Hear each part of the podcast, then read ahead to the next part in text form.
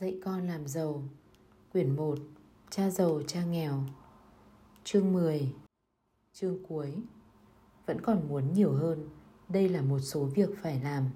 Nhiều người không thỏa mãn với 10 bước trên của tôi. Họ thấy chúng có vẻ triết lý hơn là hành động.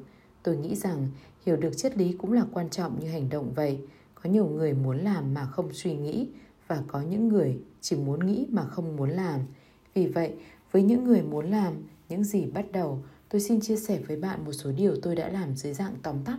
Hãy ngừng làm những gì bạn đang làm. Nói cách khác, hãy nghỉ tay một chút và suy nghĩ xem cái gì tiến triển, còn cái gì không tiến triển. Một định nghĩa của sự điên rồ là làm cùng một việc nhưng lại mong có được một kết quả khác. Hãy ngừng những gì không tiến triển và tìm xem có cái gì mới để làm không. Hãy tìm kiếm những ý tưởng mới. Để có những ý tưởng đầu tư, tôi tìm đến nhà sách và tìm những cuốn sách nói về chủ đề khác nhau. Tôi gọi chúng là các công thức. Tôi mua được những cuốn sách làm thế nào để ba chấm nói về những công thức mà tôi không biết gì về chúng cả. Ví dụ như trong hiệu sách tôi tìm thấy cuốn 16 giải pháp phần trăm của Joe's Moskowitz. Tôi mua cuốn sách và đem về nhà đọc. Hành động Ngày kế tiếp, tôi làm theo chính xác những gì cuốn sách đã nói, từng bước một – tôi tìm những món hời bất động sản trong văn phòng luật sư của ngân hàng. Hầu hết mọi người không bắt tay vào hành động hoặc họ mải mê nghe theo những điều người khác bàn tán về công thức mới mà họ đang nghiên cứu. Người hàng xóm của tôi cho biết những lý do tại sao giải pháp 16% sẽ không tiến triển. Tôi không nghe anh ta vì anh ta chưa bao giờ làm điều đó cả. Hãy tìm một người đã từng làm những gì bạn muốn làm.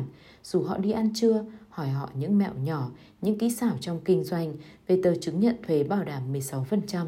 Tôi đã đến sở thuế trong tỉnh và tìm một nhân viên làm việc ở đó. Tôi thấy cô ấy cũng đang đầu tư vào thuế bảo đảm. Ngay lập tức tôi mời cô đi ăn trưa. Cô ấy vui vẻ nói mọi thứ cô biết và phải làm điều đó như thế nào. Sau bữa trưa, cô đã dành suốt buổi chiều chỉ để vẽ cho tôi. Ngày hôm đó, nhờ sự giúp đỡ của cô mà tôi tìm được hai tài sản lớn và bắt đầu tích lũy được 16% lợi nhuận kể từ đó. Chỉ mất một ngày để đọc sách, một ngày để bắt tay vào làm việc, một giờ ăn trưa và một ngày để kiếm được hai vụ giao dịch lớn. Hãy đến lớp học. Tôi tìm trong các báo thông tin về những lớp học mới mà mình quan tâm. Nhiều lớp không phải mất tiền hay chỉ phải tốn một chi phí nhỏ. Tôi cũng tham gia và trả phí cho những hội nghị chuyên đề lớn về những điều mình muốn học. Tôi giàu có và không phải làm việc vất vả. Đơn giản là vì những khóa học này có nhiều người bạn không tham gia học. Họ bảo tôi lãng phí tiền bạc, xong họ vẫn đang phải nai lưng ra làm việc. Hãy ra giá. Khi muốn có một mảnh đất bất động sản, tôi xem xét nhiều tài sản và viết vài dòng ra giá. Nếu bạn không biết một cái giá hợp lý là gì thì tôi cũng không biết đó là công việc của những nhân viên bất động sản thực sự. Họ đưa ra cái giá, tôi chỉ phải làm ít việc càng tốt. Một người bạn muốn, tôi chỉ cho cô ấy cách mua nhà vào ngày thứ bảy. Cô ấy và một nhân viên cùng tôi đi xem xét 6 căn hộ, 4 căn rất tệ hại, nhưng hai căn còn lại thì khá tốt. Tôi bảo cô ấy hãy ra giá cho cả 6 căn, nhưng chỉ đưa ra một nửa giá tiền người chủ nhà đòi hỏi mà thôi. Cô gái và người nhân viên suýt nữ lên cơn đau tìm. Họ nghĩ như thế thật là khiếm nhã và xúc phạm người bán. Nhưng tôi cho rằng thực sự là anh chàng nhân viên kia không muốn phải làm việc vất vả quá vì họ không phải làm gì cả và tiếp tục đi tìm một vụ giao dịch khác tốt hơn. Không có chuyện ra giá gì hết và cô bạn của tôi vẫn còn đang tìm kiếm một vụ giao dịch đúng đắn với một cái giá hợp lý. Như thế, bạn sẽ không biết giá hợp lý là bao nhiêu cho đến khi bên kia muốn giao dịch với bạn. Hầu hết những người bán hàng đều ra giá cao, rất hiếm khi một người bán hàng đòi cái giá thấp hơn giá trị thực của nó. Bài học rút ra từ câu chuyện này, hãy ra giá. Ai không phải là một nhà đầu tư thường không biết cảm giác khi bán một cái gì đó như thế nào. Tôi có một mảnh đất bất động sản mà tôi muốn bán hàng tháng này và tôi sẽ không quan tâm đến việc cái giá thấp nhất đến mức nào – người ta có thể ra giá bằng 10 con lợn và tôi cũng rất hài lòng, không phải là vì cái giá mà là vì có người quan tâm đến nó. Có thể tôi sẽ phản đối nếu phải trao đổi với một nông trại chăn lợn, nhưng trò chơi này hoạt động như thế, trò chơi mua bán này rất vui thú. Hãy nhớ điều đó, nó rất vui thú và nó chỉ là một trò chơi thôi.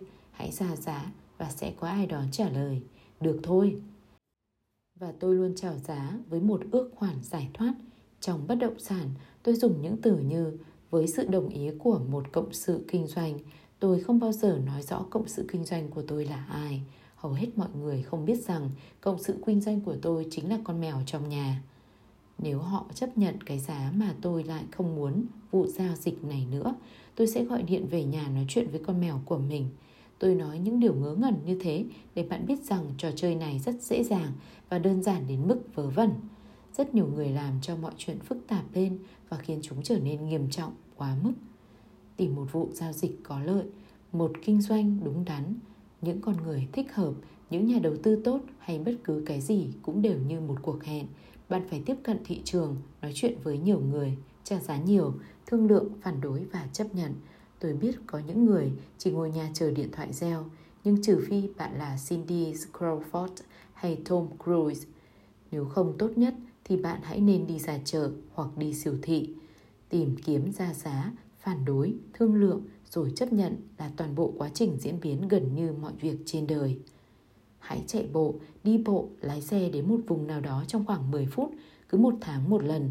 Tôi đã tìm được một số vụ đầu tư bất động sản tốt nhất khi đang chạy bộ. Cứ một năm tôi lại đến chạy bộ ở một vùng lân cận nhất định. Tôi tìm những thay đổi để có lợi nhuận trong một vụ giao dịch cần có hai yếu tố.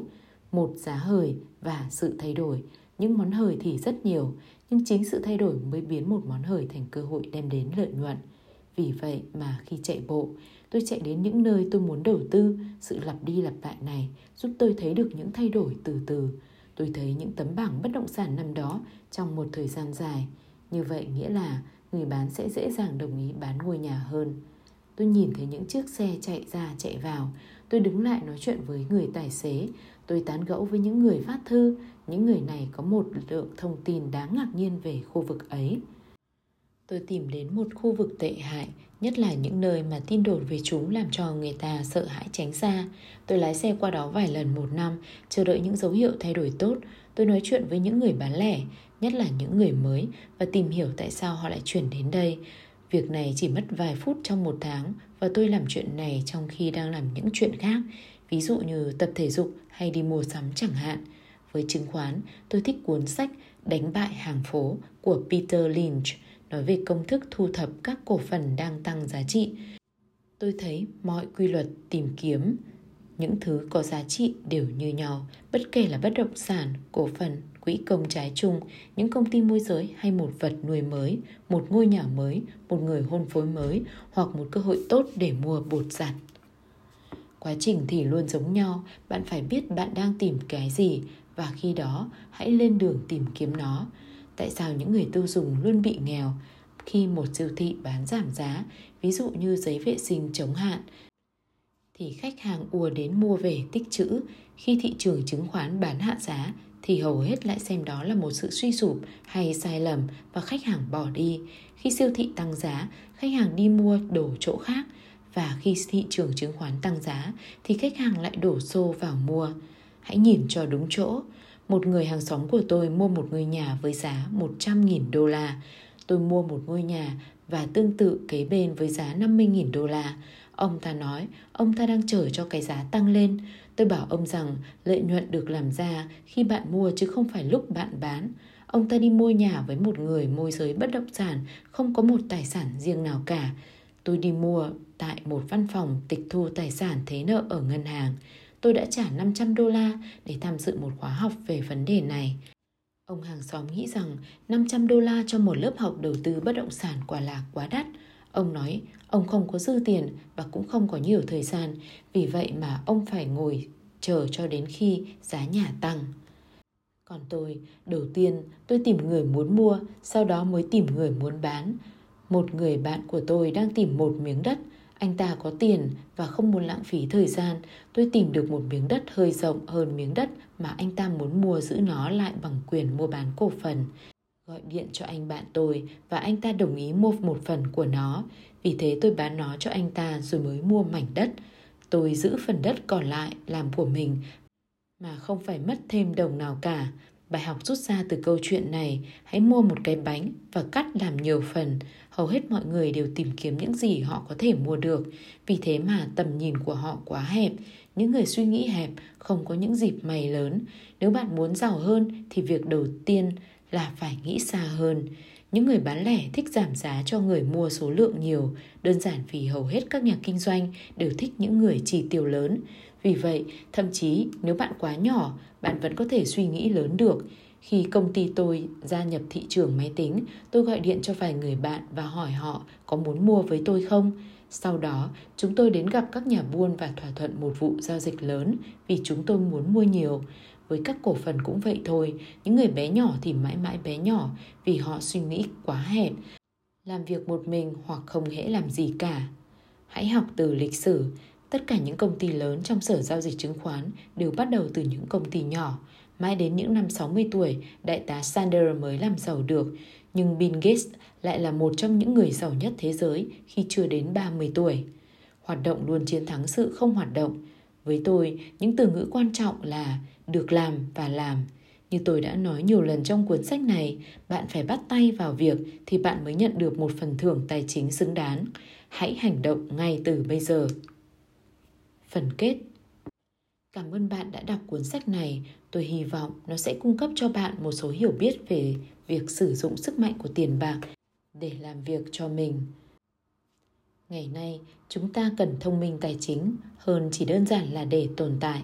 Ý tưởng cho rằng phải có tiền mới làm ra tiền được là suy nghĩ của nhiều người quá ngây thơ về tài chính.